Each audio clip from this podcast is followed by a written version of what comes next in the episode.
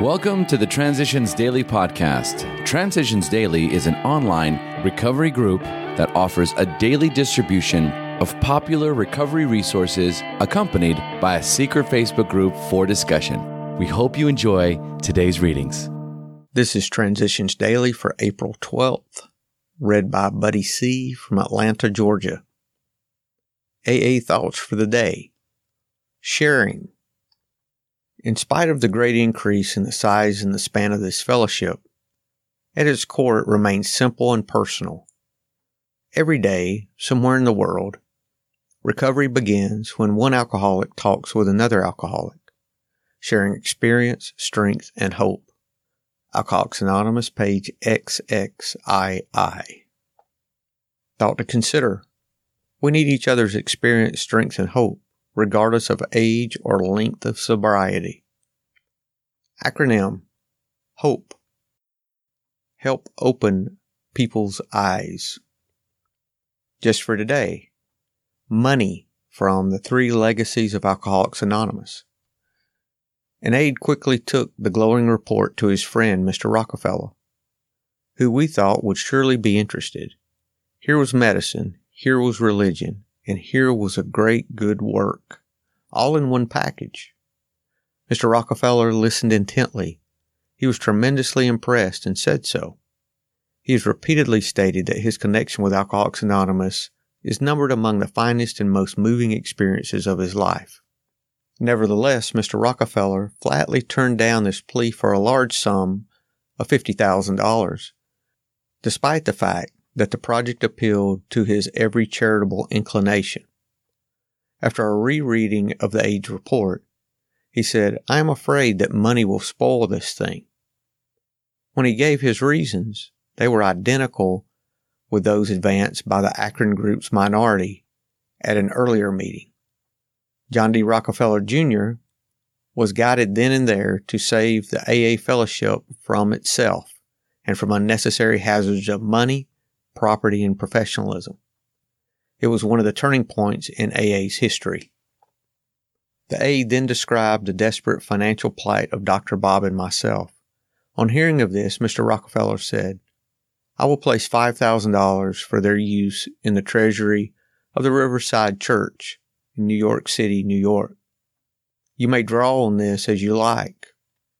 This will give these men some temporary assistance but this fellowship should soon become self-supporting. An account by Bill W. of events which took place in December 1937 from Alcoholics Anonymous Comes of Age, pages 150 and 151. Daily Reflections Giving Up Insanity. When alcohol has been involved, we have been strangely insane. Alcoholics Anonymous, page 38. Alcoholism required me to drink whether I wanted to or not. Insanity dominated my life and was the essence of my disease.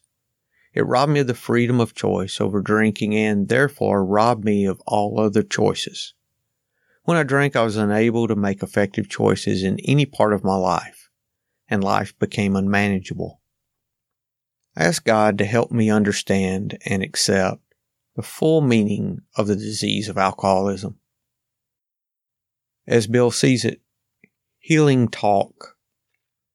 When we consult an AA friend, we should not be reluctant to remind him of our need for full privacy.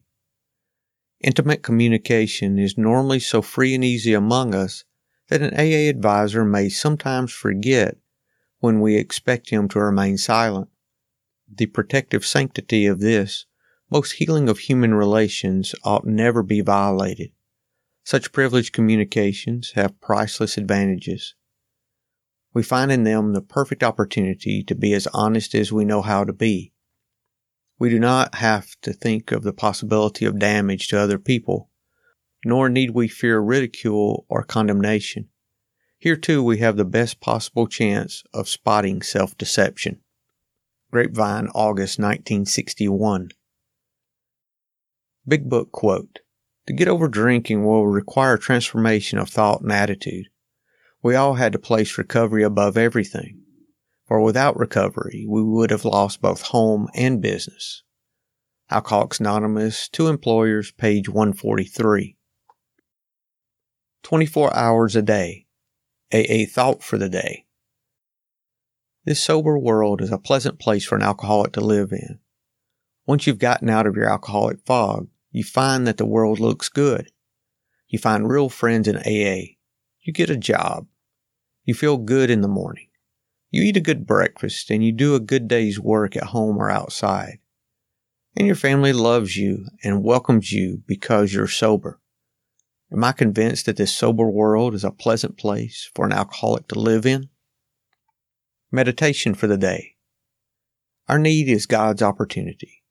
First, we must recognize our need. Often this means helplessness before some weakness or sickness and an admission of our need for help. Next comes faith in the power of God's Spirit, available to us to meet that need. Before any need can be met, our faith must find expression. That expression of faith is all God needs to manifest His power in our lives. Faith is the key that unlocks the storehouse of God's resources. Prayer for the day. I pray that I may first admit my needs. I pray that then I may have faith that God will meet those needs in the way which is best for me. Hazelden Foundation, P.O. Box 176, Center City, Minnesota 55012. I'm Buddy, and I'm an alcoholic. We hope you enjoy today's readings. You can also receive Transitions Daily via email and discuss today's readings in our secret Facebook group. So for more information, go to dailyaaemails.com today.